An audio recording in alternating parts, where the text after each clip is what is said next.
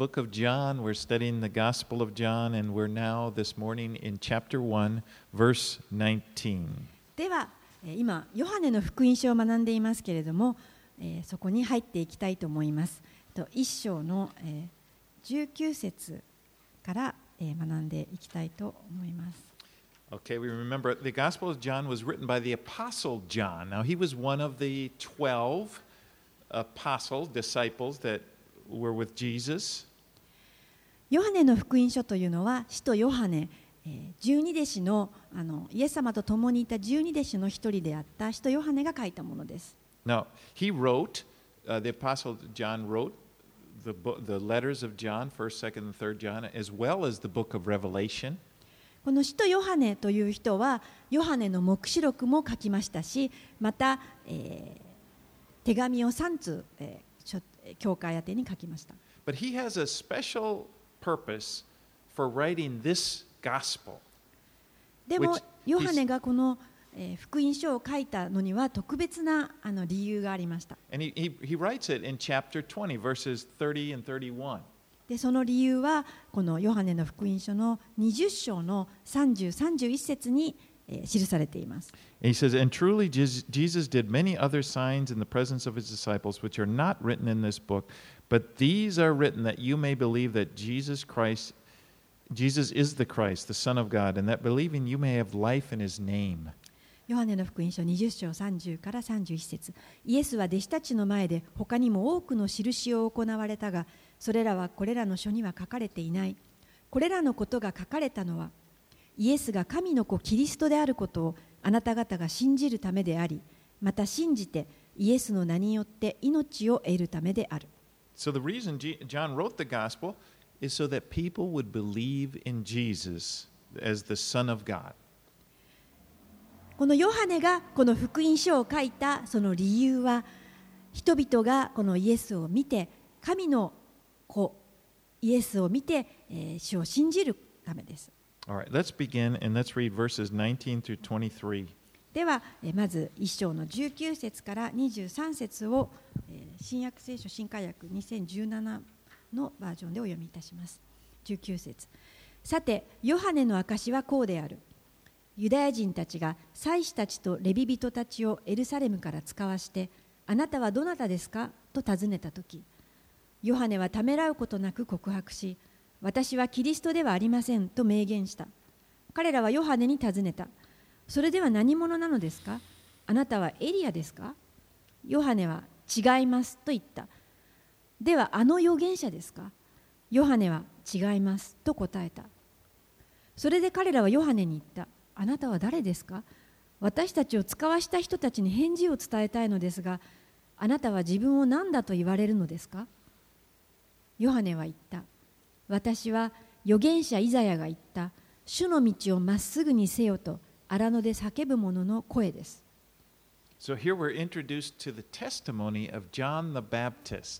ここで私たちはバプテスマのヨハネの証について知ることができます。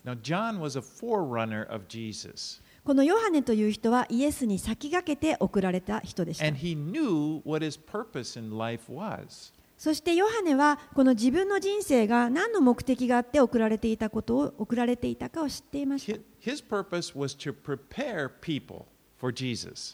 彼のその与えられた目的というのはイエスのために人々を整えるということでした。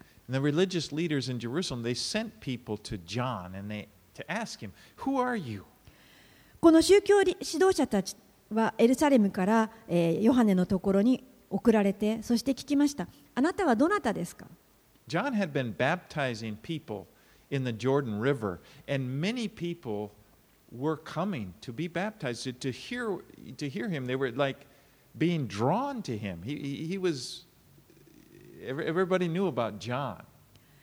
このヨハネという人はヨルダン川のほとりで人々にバプテスマ洗礼を授けていた人でしたそして多くの人たちが彼に注目していましたしもう彼を知らない人はその周りにはいませんでした Remember when John was uh, was born and he was told he he was uh, he, he was not to drink any wine or everything, and anyway, John ended up living out in the wilderness. You know, as a young man, he was, he was just out there. No one really knew that he was there. And when it was God's time, he came on the scene and he began to preach, and it was powerful. まあ、このバプテスマのヨハネというのはもともとこの荒野にいてそしてあのあ住んでいましたそして、えー特にあの人の目立つところにいた人ではないんですけれどもでも神の時が来た時に彼は召し出されてそして、えー油注ぎを受けてそして、えー人々をこうのに注目されるような人になりました。And uh, now, when you see the phrase the Jews, you'll see that often here in, in John. What it means is it, it's a name, it's used to describe the Jewish leadership. When it says the Jews. And, and usually it means Jewish leaders that are hostile to Jesus. この19節にはユダヤ人たちというのが出てきますけれどもあのこのユダヤ人たちというのが聖書に出てくるときにはこの、えーユダヤ人の宗教指導者のことを表しています。そして彼らは常にイエスに対して敵対していました。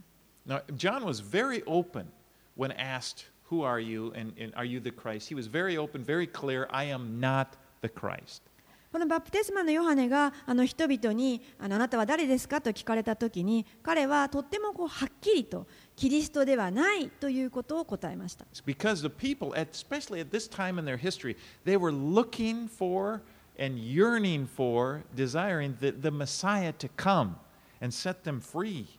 なぜならこの時代の人々は、このメシアがあの来られるということを待望していたんです。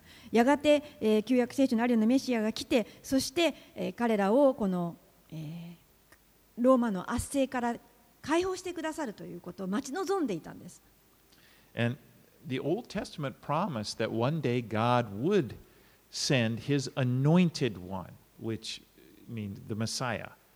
この旧約聖書では神様は約束をされていましたやがて油注がれたものメシアがあなた方のために与えられると And so hope in the Messiah was like widespread. なのでこのメシアを待ち望むというあのことはもうみんなに周知されていたことでした John? なので彼らは聞いたんですあなたは、えーエリアですか Do you remember Elijah? He was that powerful prophet in, in the Old Testament. この旧約聖書においてエリアはとてもあの力強いあの預言者でした But there's a scripture in the last book of the Old Testament, the last verses of the Old, of the Old Testament, in fact, Malachi 4 5, and it taught that Elijah would come just would come before the Messiah.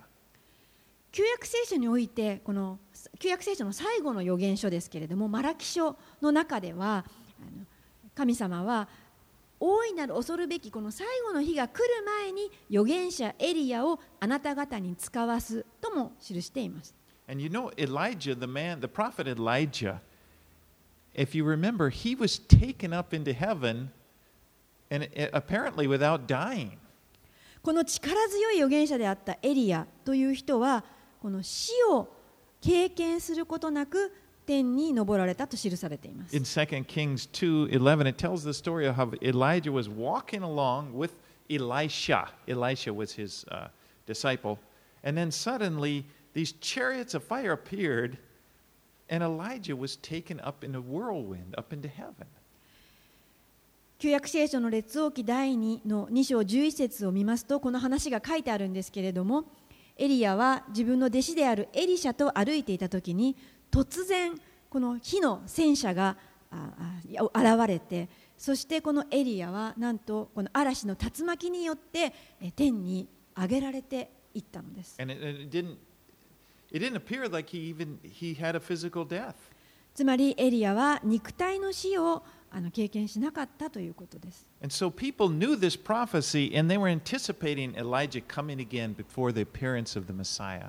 ですからこの時代のこの人々はこの予言を知っていたので世の終わりにはまずメシアがやってくる、そしてそのメシアの前にエリアがやってくるということも知っていました。そのエリアの前にエリアがやってくるという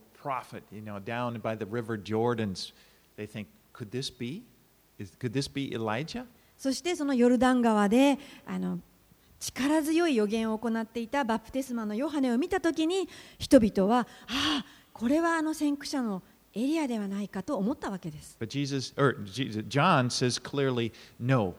He is not Elijah. でもヨハネはここでもはっきりと「いいえ違いますエリアではない」と言います。And they also ask him, then are you the prophet? なので今度は「ではあなたはあの預言者と言われる方ですか?」と聞きます。Remember, when, when G, before Moses died, uh, Moses had spoke to the people about a prophet that God would send to them. モーセもあの、えー Before he died, あ he's 死ぬ前にですねあのこのような予言をしたわけです。えー in, in Deuteronomy uh, chapter 18, it- that's kind of his last sermon.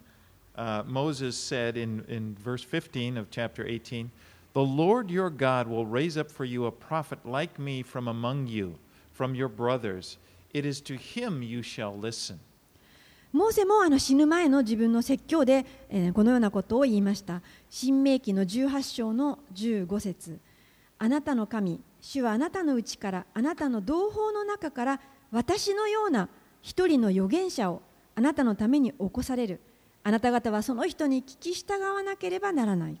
Now, if you look at the New Testament, in, in Acts chapter 3, when Peter is preaching that powerful sermon, also when, when Stephen preached his, his sermon, that you can say that they, they made the assertion that Jesus was this prophet that uh, Moses referred to. 使徒の働きを見たりしますと、えーペテロの説教の中でもまたあの有名なステパノの最後の説教の中でもあの両方の人がイエス様こそがその預言者の成就であるというふうに語っています。But John the Baptist says, No, I am not the prophet. でですけれどもバプテスマのヨハネは自分はあのその預言者ではないとはっきりと否定しています。 And then he quotes the verse, uh, the, the words from Isaiah 40, verse 3, which says, I am the voice of one crying out in the wilderness. Well, well first, first, I'm sorry, I should put it. John declares, I am the voice of one crying out in the wilderness. Make straight the way of the Lord. Then he quotes from Isaiah 43. でヨハネはでは自分は誰なのかという答えでえ私は主の道をまっすぐにせよと荒野で叫ぶ者の声ですと言ってえ旧約聖書のイザヤ書40章3節を引用したんです John knew what his purpose in life was. ヨハネは自分与えられた人生の目的を知っていました。彼はイエスを指し示すために来ました。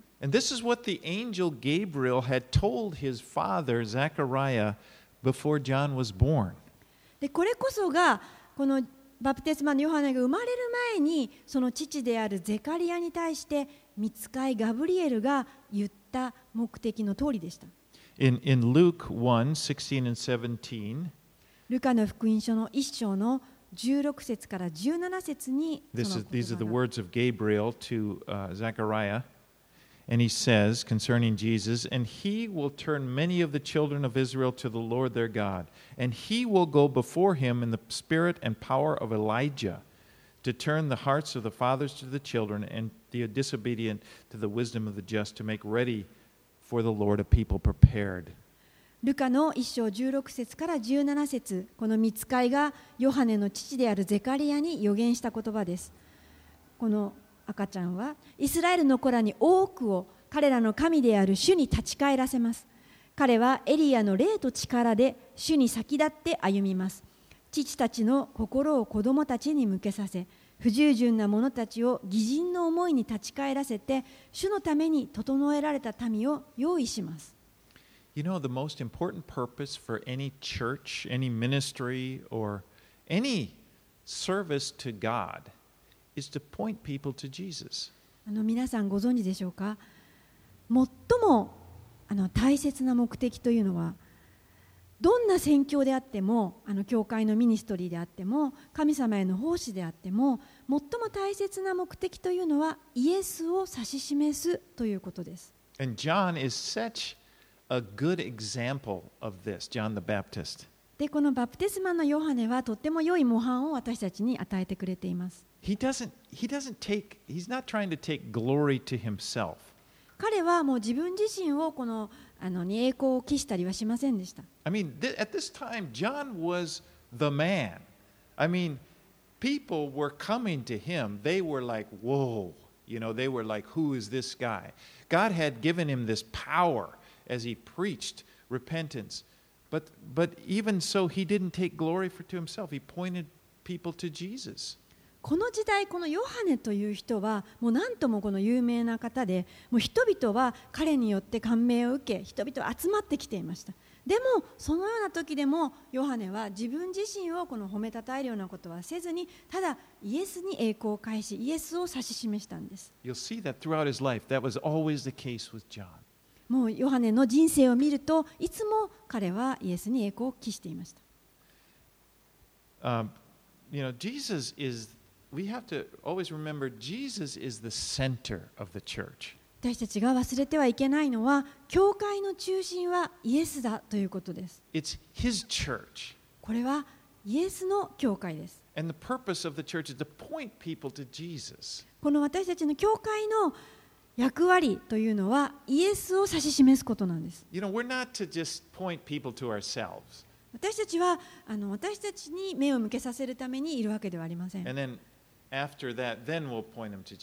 まず私たちに目を向けさせてから、それからイエスのところに連れて行くのではありません。We as Christians, we take upon ourselves a burden that God hasn't given us. And that is the burden we feel like we've got to be, we've got to make people like us. And then before we can point them to Jesus, because, and, and we feel insecure.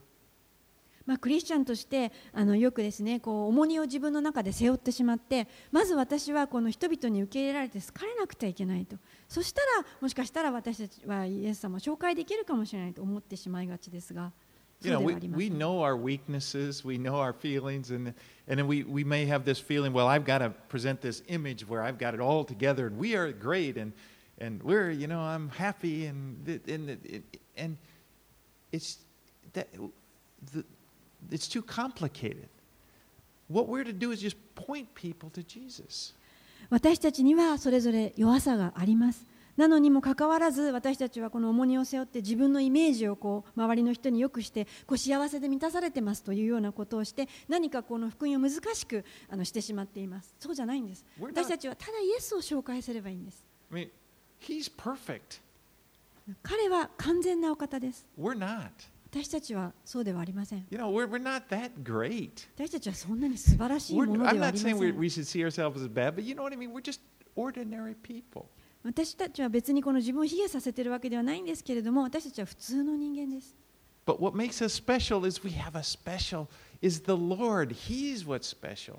私たちが特別なのではなくてこのイエスが特別なお方なんです Now, John didn't worry about how important, you know, knowing, people knowing how important he was. He wanted people to follow Jesus. このヨハネは自分がどれだけ人に大切にされているかどうかということは気にしていませんでした。彼はただイエスをにイエスに人々が従っていくのを見たかったんです。Let's read 24 through 28. では続けて24節から28節をお読みします。彼らはパリサイ人から使わされてきていた。彼らはヨハネに尋ねた。キリストでもなくエリアでもなくあの預言者でもないならなぜあなたはバプテスマを授けているのですか？ヨハネは彼らに答えた。私は水でバプテスマを授けていますがあなた方の中にあなた方の知らない方が立っておられます。その方は私の後に来られる方で私にはその方の履物の紐を解く値打ちもありません。このことがあったのはヨルダンの川向こうのベタニアであった。ヨハネはそこでバプテスマを授けていたのである。And by the way, this Beth- Bethany here, it, it, it's not the same Bethany uh, where Mary and Martha lived, that village near Jerusalem. It, this, is, this is down by the Jordan River. このあのヨルダン川の向こうのベタニアというのはマルタとマリアが住んでいたベタニアとは違ってあのもう少しこの30キロほど離れた東 I の mean, 場 you 所 might, にあ you りま might す be confused. ちょっとあのややこしいんですけど違う町です Now, in the Old Testament, water was often used in purifying. 旧約聖書においてこの水というのは清めるという意味がありました。特にこの主の働きをする前にの清めという意味がありました。そこでは洗いの清めの儀式というものがありました。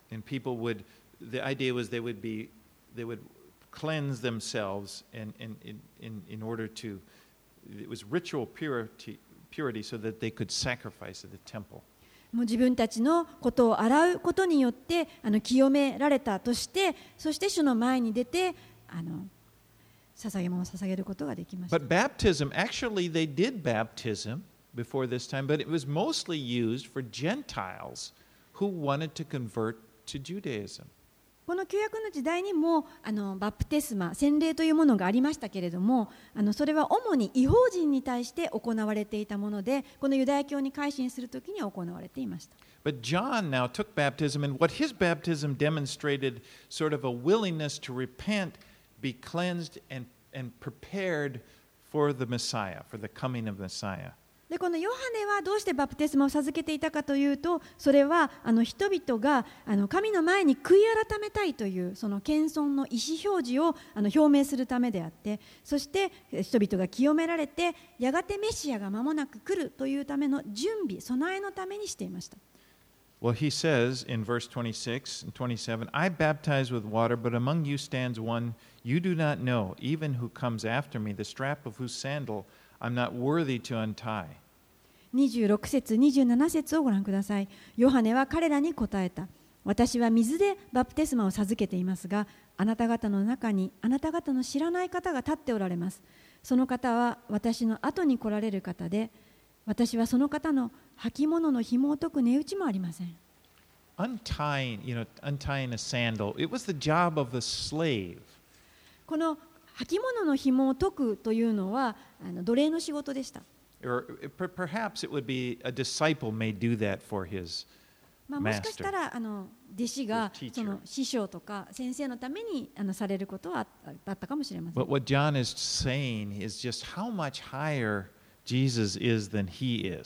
でも、ヨハネはここで表現をしているのは、どれだけイエス様が自分よりもあの高貴なお方であるかということです。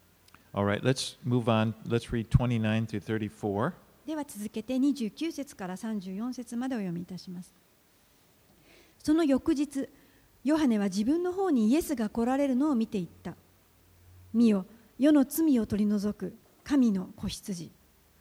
私の後に一人の人が来られます。その方は私に勝る方です。私より先におられたからです。と私が言ったのはこの方のことです。私自身もこの方を知りませんでした。しかし私が来て水でバプテスマを授けているのはこの方がイスラエルに明らかにされるためです。そしてヨハネはこのように証しした。御霊が鳩のように天から降ってこの方の上にとどまるのを私は見ました。私自身もこの方を知りませんでした。しかし水でバプテスマを授けるようにと私を使わした方が私に言われました。御霊がある人の上に降ってその上にとどまるのをあなたが見たらその人こそ精霊によってバプテスマを授けるものである。私はそれを見ました。それでこの方が神の子であると証しをしているのです。And so now, when John the Baptist sees Jesus, he said, Behold, the Lamb of God who takes away the sin of the world. そうです。ここでバプテスマのヨハネはイエスを見て言ったんです。見よ、世の罪を取り除く神の子羊。You know, throughout the whole Old Testament, uh, lambs were used in sacrifice. この聖書全体を通してあの羊というのは生贄のこのさ捧げ物を指しています。 John's words kind of remind me of that story of Abraham and Isaac. このヨハネを読んでいるとアブラハムとイサクの話を思い出させます。 Remember in Genesis 22, 覚え God てま had すでしょうか commanded Abraham, he told him to go to Mount Moriah, and there he was to present his son Isaac as a sacrifice. 創世記の22章でアブラハムとイサクの話がありましたけれども神様はアブラハムにモリアムの山に行ってあなたの息子であるイサクを神に捧げなさいと言われます And as they're, they were climbing up the, the mountain, uh, you know, uh, Mount Moriah, Isaac says to his father, he said, Behold the fire and the wood, But where is the lamb for a burnt offering? And, and Abraham said to him, God will provide the, himself the lamb for the burnt offering, my son. そしてこの彼らがモリアの山に登っていくときに息子のイサクがお父さんに聞くわけです。イサクは父アブラハムに話しかけていった。お父さん、彼はなんだ我が子よと答えた。イサクは尋ねた。火と焚き木はありますかありますが、全焼の捧げ物にする羊はどこにいるのですかアブラハムは答えた。我が子よ。神ご自身が全焼の捧げ物の羊を備えてくださるのだ。こうして二人は一緒に進んでいった。Yeah, that was in Genesis 22. これ Um, は創世記22章ですけ and then, も。and then a, a few verses later, just before Abraham is about to sacrifice Isaac, God stopped him.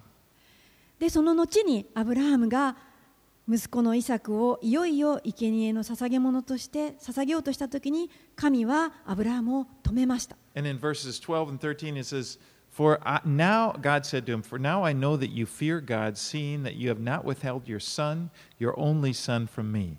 And Abraham lifted up his eyes and looked, and behold, bef- behind him was a ram caught in a thicket by its horns. And Abraham went and took the ram and offered it up as a burnt offering instead of his son. 神様はアブラハムにこのように言われました。その子に手を下してはならない。その子に何もしてはならない。今私はあなたが神を恐れていることがよく分かった。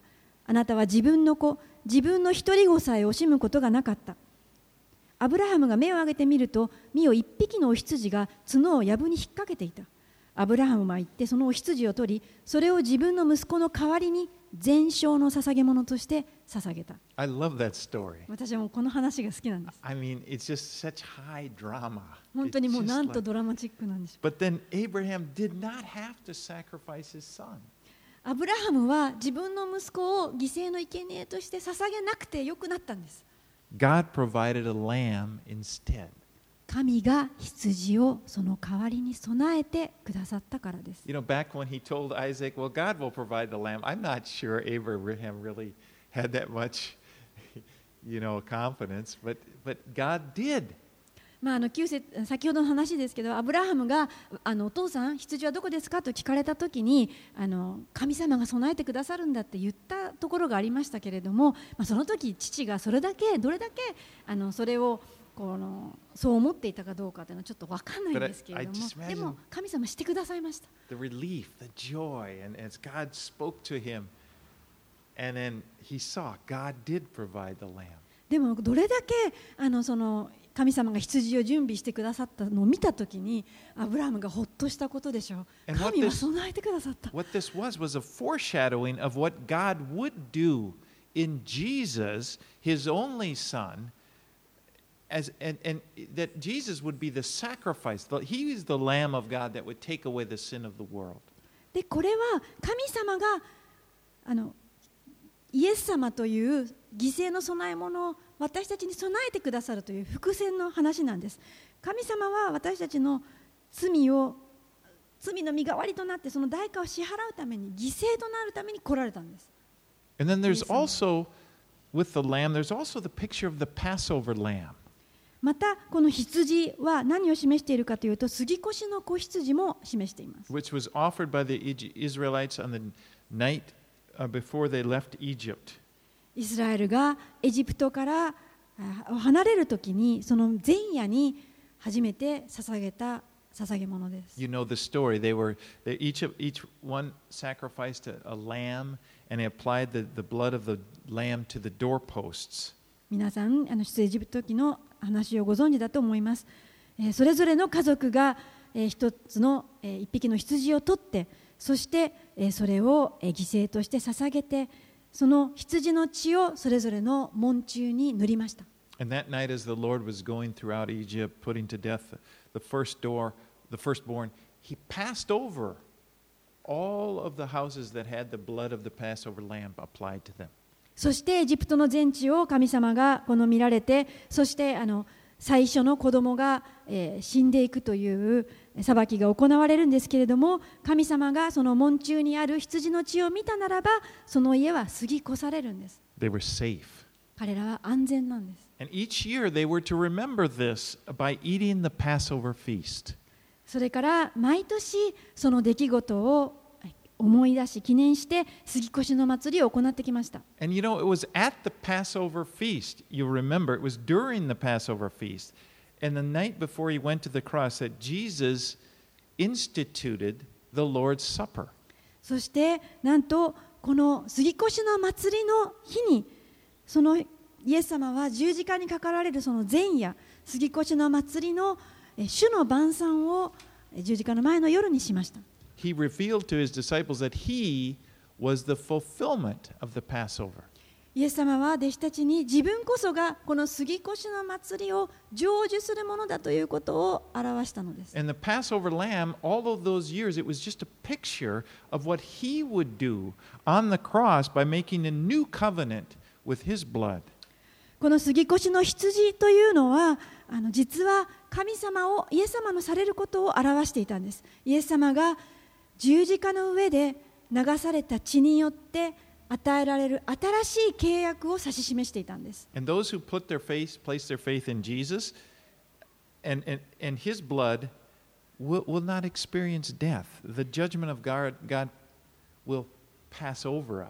このイエス様が十字架で流されたその血、塩によって、そこに信仰を置くものは、死を経験することがないんですそれはちょうど神様が裁きを過ぎ越してくださった時のようです So it's like Jesus took the Passover feast and he kind of changed it, it and, and, and, and replaced it with the Lord's Supper. イエス様はこの杉越の羊を取ってそして自分がその代わりであるということをはっきりとお示しになったんです And that's, in, in fact, today we're going to be, uh, 今日もあのこの主の晩餐、いわゆる生産式ですね、この礼拝の後に持ちますけれども、そのことを主はこの時にされたんです。Well, John testified that when he baptized Jesus, he saw the Holy Spirit come down and descend on him and remain on him. バプテスマのヨハネはイエスにこのように証言をしました。イエスに洗礼を授けたときに、聖霊がやってきてそしてとどまったと And he says then in verse 33 this person that the Holy Spirit remained on is he who baptizes with the Holy Spirit. そしてヨハネはこの人こそ精霊によってバプテスマを授けるものであると宣言したんです In the Old Testament, there was always this promise that people looked for, this expectation when Messiah came that the Holy Spirit would res- rest on him. 旧約聖書を通して人々はこのメシアが来る時には精霊が降ってその上にとどまるんだということを知ってそれを期待してきていました Oil was a symbol, is a symbol of the Holy Spirit. この油というのは精霊の象徴として使われてきました They would anoint the priests with oil always as a, as a symbol of that they're being anointed with the Holy Spirit. 人々は祭司を立てる時に油を注いでそしてそれは精霊がその人の上に来たということを象徴するためにそのことをしてきました You know, our word Christ, we say Jesus Christ, means anointed one or Messiah. まあ私たちはこの言葉でイエスキリスキリストという言葉がありますけれどもこのこキリストというのは油注がれたものメシアであるという意味があります And in the Old Testament, in the Old Testament, we saw the Holy Spirit would come, but it was often described that the Holy Spirit came on people and it would empower them for some supernatural work.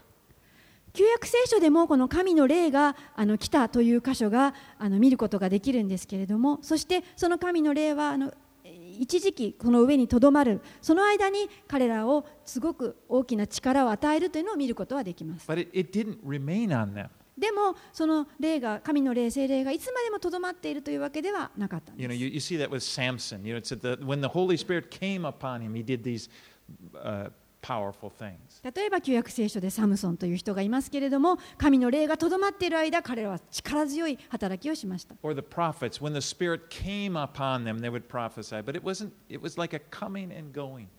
また預言者たちは神の霊がとどまったので大きな働きをしましたけれどもまたその神の霊は離れていき。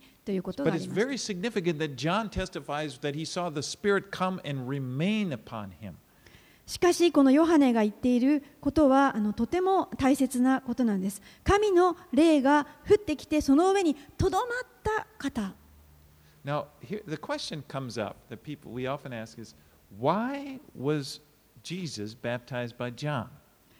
ではですねここでよく質問が浮かんでくるんですけれどもじゃあなぜイエスは洗礼をヨハネによって受ける必要があったんでしょ I う mean, he didn't have any sins to repent of. イエス様は特に悔い改めるような罪があったわけではありません罪はありませんでした In, in Matthew's gospel of, of, of the baptism of Jesus, we see that John, uh, first, he objected to baptizing Jesus. このマタイの福音書でこの箇所を見ますと初めにバプテスマのヨハネはあの洗礼を授けることを拒んだということも記してあります In, in, in Matthew 3 13, 14 and 15, he said, John would have prevented him saying, I need to be baptized by you, and do you come to me? But Jesus answered him, Let it be so now, for thus it is fitting for us to fulfill all righteousness. Then he consented. マタイの福音書の3章の14節から15節にはこのように記されています。しかし、このバプテスマのヨハネはそうさせまいとして言った。私こそあなたからバプテスマを受ける必要があるのに、あなたが私のところにおいでになったのですか？しかし、イエスは答えられた。今はそうさせてほしい。このように正しいことをすべて実現することが私たちにはふさわしいのです。そこでヨハネは言われた通りにした。Now, Jesus was fully God and fully man. イエスは完全な神であられ、また完全な人となられたのです。But as a fully human person, you know, just human like us, he was representing us when he was baptized. 完全な私たちと同じような人間になられたので、この私たちを代表する方です。And his baptism, it, it showed that Jesus was identifying with sinners. このイエスの洗礼は、彼が私たちのような罪人とこの同化してくださったということを表しています。And his baptism, it, it symbolized what would happen for us from that time. With, with the sinner's baptism, in which we are, bapt- we are baptized into the righteousness of Christ. It's like we die with him and we rise with him to new life. この彼がイエス様が行ってくださったこのバプテスマというのは私たちこの罪人が行うあのバプテスマをしてくださったんです私たちは洗礼によってキリストの義にの中に入れられるんですそれはどういうことかというとイエスと共に死にそして彼と共に死からよみがえり罪から自由にされてそして新しい命を歩むということです In a sense, we meet, we meet Jesus at the point of baptism. まあ、言うなればこの私たちは水の中でイエスに出会うんです baptism, again, it's an outward display. I often mention that. It's an outward display of something that has happened to us, a reality that happened to us inside. このバプテスマというのはまあよく言うんですけれどもこの私たちの心の中に起こったその救いをこの外に表現するものであるんです It's an outward display. We are identifying with Jesus in his, his death, his life, his death when you know when we go down into the water, and his resurrection. So we're identifying with Jesus. 私たちはこの洗礼バプテスマを受けるときにイエス様の中にあの入っていくんです彼の命とそして死と復活に預かるんです In, in Romans 6, 3 and 4, we were buried, therefore, with him by baptism into death, in order that just as Christ was raised from the dead by the glory of the Father, we too might walk in the newness of life. ローマ人への手紙の6章の3節から4節にはこのように書かれています。それともあなた方は知らないのですかキリストイエスにつくバプテスマを受けた私たちは皆、その死に預かるバプテスマを受けたのではありませんか私たちはキリストの死に預かるバプテスマによってキリストと共に葬られたのです。それはちょうどキリストが道地の栄光によって死者の中からよみがえられたように私たちも新しい命に歩むためです。All right, let's read 35 through 42. では続けまして35節から42節までお読みいたします。その翌日、ヨハネは再び2人の弟子と共に立っていた。そしてイエスが歩いて行かれるのを見て、見よ神の子羊と言った。2人の弟子は彼がそういうのを聞いてイエスについていった。イエスは振り向いて彼らがついてくるのを見て言われた。あなた方は何を求めているのですか？彼らは言った。ラビ訳すと先生どこにお泊まりですか？イエスは彼らに言われた。来なさい。そうすれば分かります。そこで彼らはついていってイエスが泊まっておられるところを見た。そしてその日イエスのもとにとどまった。時はおおよそおよそ第10の時であった。ヨハネから聞いてイエスについていった2人のうちの1人はシモン・ペテロの兄弟アンデレであった。彼はまず兄弟のシモンを見つけて私たちはメシア訳すとキリストに会ったと言った。彼はシモンをイエスのもとに連れてきた。イエスはシモンを見つめて言われた。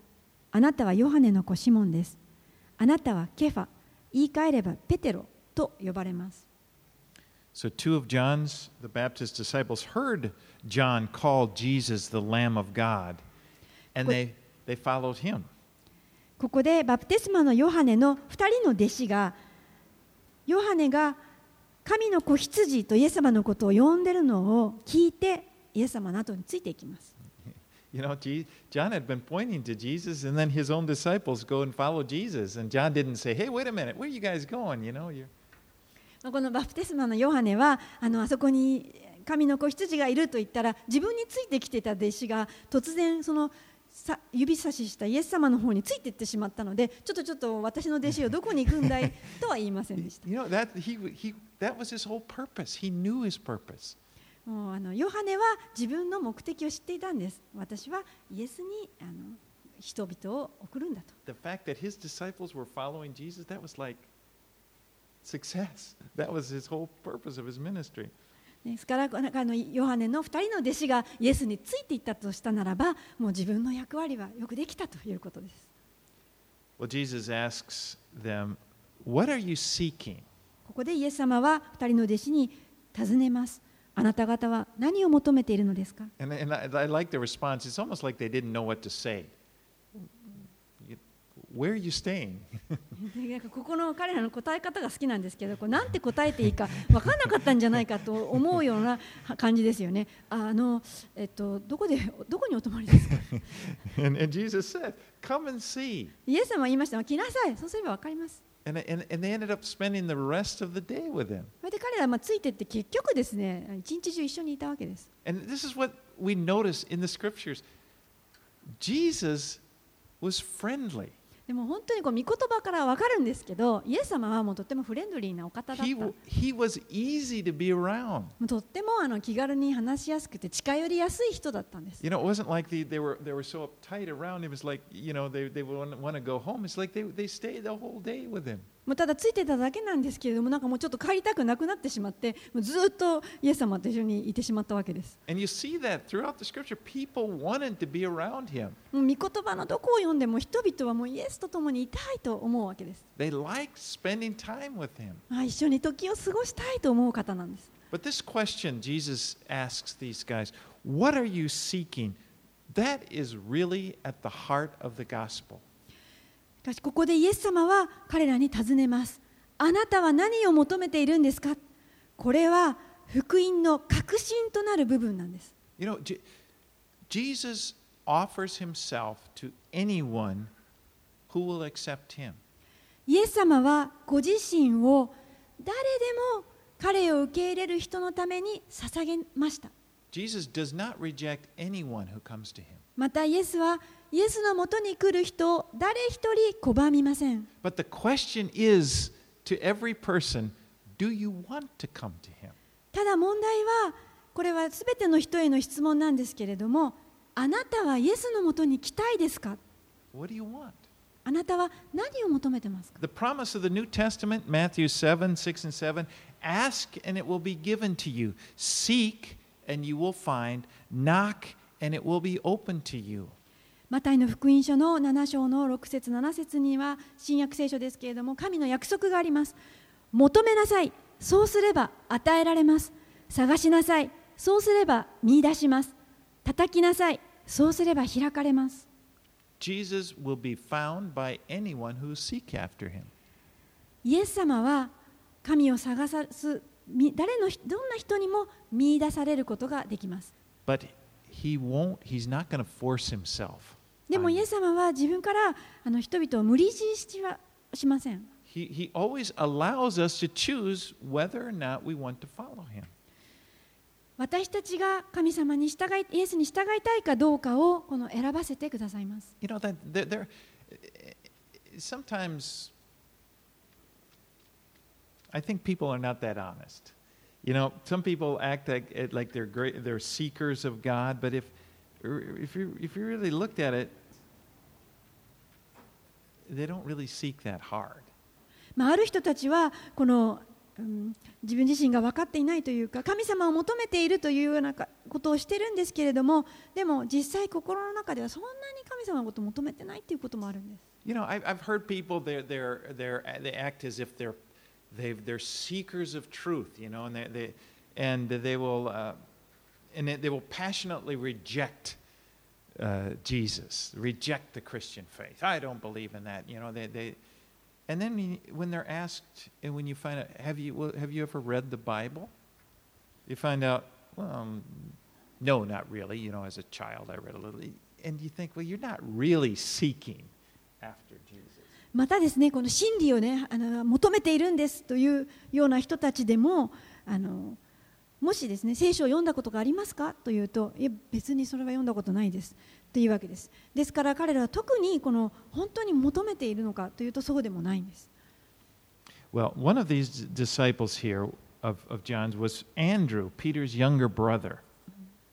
でここで出てくるのはこのアンデレという人ですけれどもこれはペテロの弟にあたる人です Okay, and, and he goes and gets Peter, whose name, by the way, was Simon, and he brings him to Christ.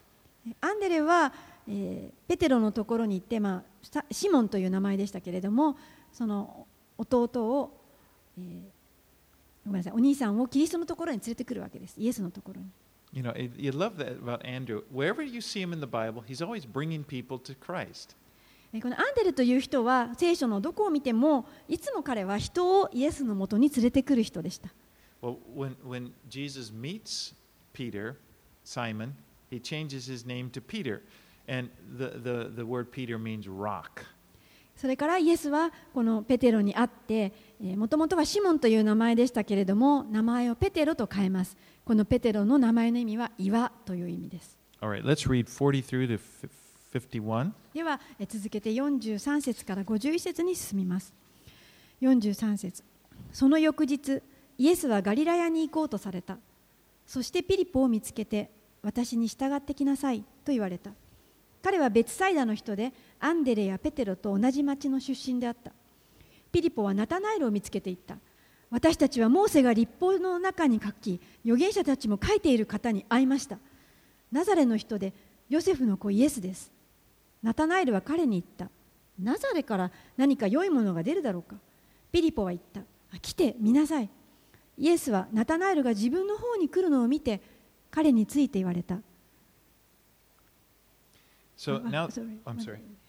え見なさいまさにイスラエル人です。この人には偽りがありません。ナタナエルはイエスに言った。どうして私をご存知なのですか？イエスは答えられた。ピリポがあなたを呼ぶ前にあなたがイチジクの木の下にいるのを見ました。ナタナエルは答えた。先生あなたは神の子です。あなたはイスラエルの王です。イエスは答えられたあなたがイチジクの木の下にいるのを見たと私が言ったから信じるのですか？それよりも大きなことをあなたは見ることになります。そして言われた。誠に誠にあなた方に言います。天が開けて神の御使いたちが人の子の上を上り下りするのをあなた方は見ることになります。Okay, now, now the scene is, is the north shore of the Sea of Galilee. And this will become the base of Jesus' ministry. ここであのイエスはこのガリラヤ湖のあの北の方の岸の方に行きましたこれがあのイエスの宣教のこのあの場所となるところです And, and Jesus finds Philip and says, Follow me. そしてそこでピリポを見つけてイエスは声をかけました私についてきなさい And then Philip, then he goes to find Nathanael and says, We have found him of whom Moses and the law and also the prophets wrote, Jesus of Nazareth, the son of Joseph.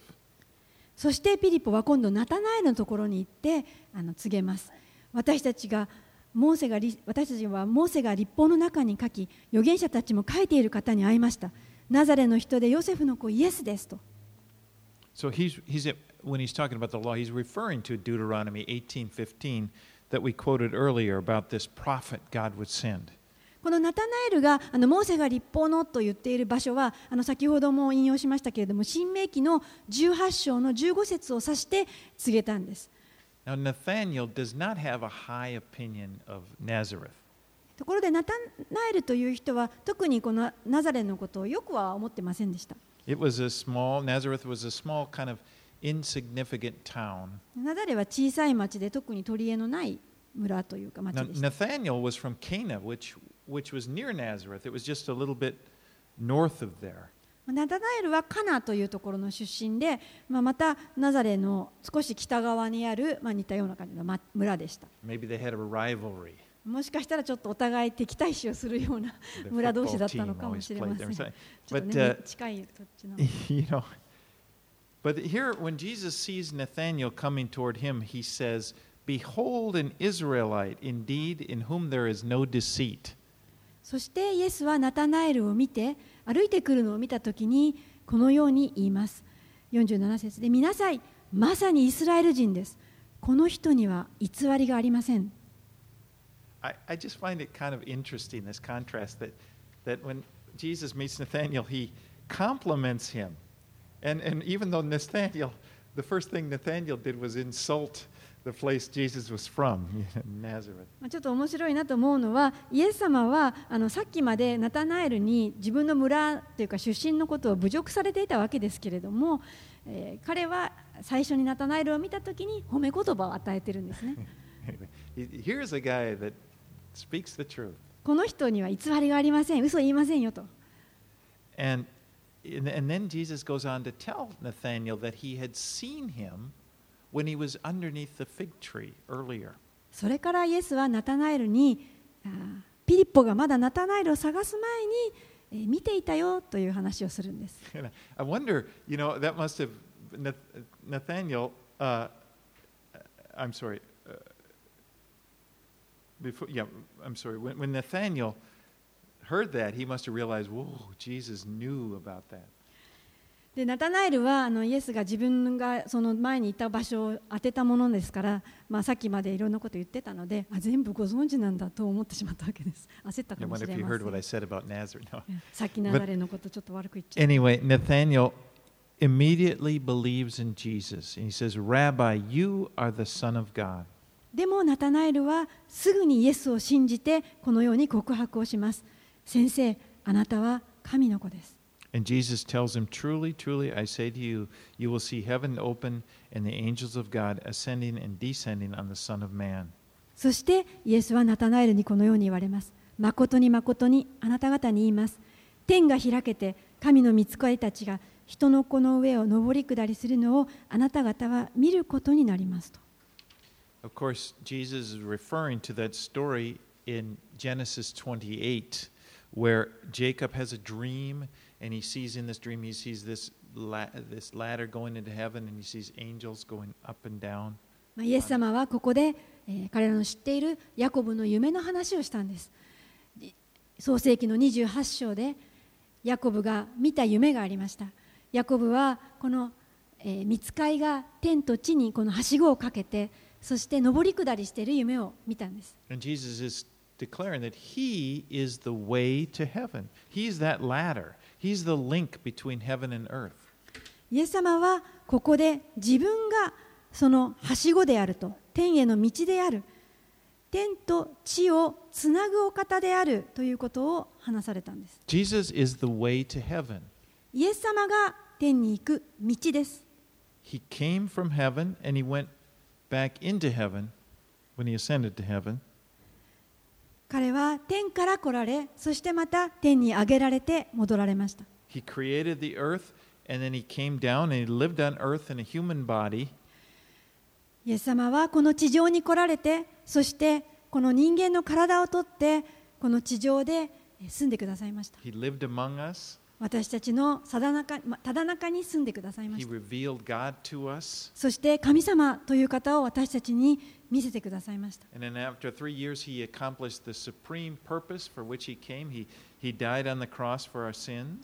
そして3年間の宣教生活を終えて、特別なこの神様から与えられた目的を果たしてから、えー、果たしました。And then after three 彼 he, は十 was 字架に buried, and after three days, he rose from the dead and then later dis- ascended back to heaven. イエス様が地上に来られたその特別な目的というのはあの私たちの罪の身代わりとなって私たちの罪の代価を十字架で支払ってくださることでしたそして、えー彼は死に葬られそして3日目によみがえられて天に上げられて戻られました so. イエス the 様が.道ですイエス様が天に続く道です He's the way to God. イエス様が神への道です Now, this book of John is a witness to who Jesus is.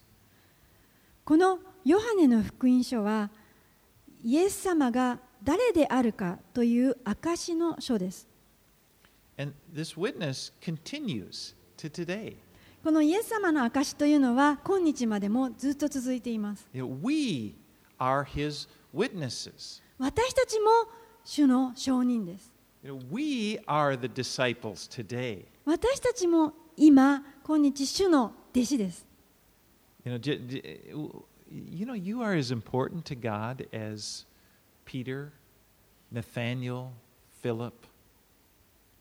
なたはご存知でしょうか？あなた自身もペテロ、ナタナエル、そしてピリポと同じように大切なお方であるということです。Just as he came and revealed himself to them, he's done that to you. 神様が彼らの前に来てご自身を示されたように私たちのあなたの前にも来て今ご自身を示されています。We are his disciples. 私たちは主の弟子です。You know, and one day we are going to ascend into heaven. そしてやがて私たちも天に上げられます。Praise God for that. 主を賛美したいと思います。All right, let's pray. お祈りします。Lord, thank you so much for these wonderful things that we see here in the book of John. イエス様、この主えヨハネの福音書を通してえ素晴らしい出来事をえ見ることができることを感謝します。 Such a clear picture. なんとこう分かりやすくあなたは示してくださっているこ And と we, で as す our eyes are opened more fully and we just see and realize just who you are, Jesus, it, it makes it fills us with this awe and wonder. 本当に主よ私たちがこの書を学ぶときに霊の眼を開いてくださってあなたが誰かということを知ることができそしてまたその中でえー養われることができますように And it fills us with thankfulness. 私たちをこの感謝で満たしてください It's such a privilege to be your disciple. あなたの弟子となれるとは何という特権でしょうもうただ主に感謝を申し上げます。More more. あなたをもっともっと知りたいです。Forward, Lord, face やがてあなたと顔と顔を付き合わせてお会いできる日を本当に待ち望んで過ごします。イエス様の名前によってお祈りします。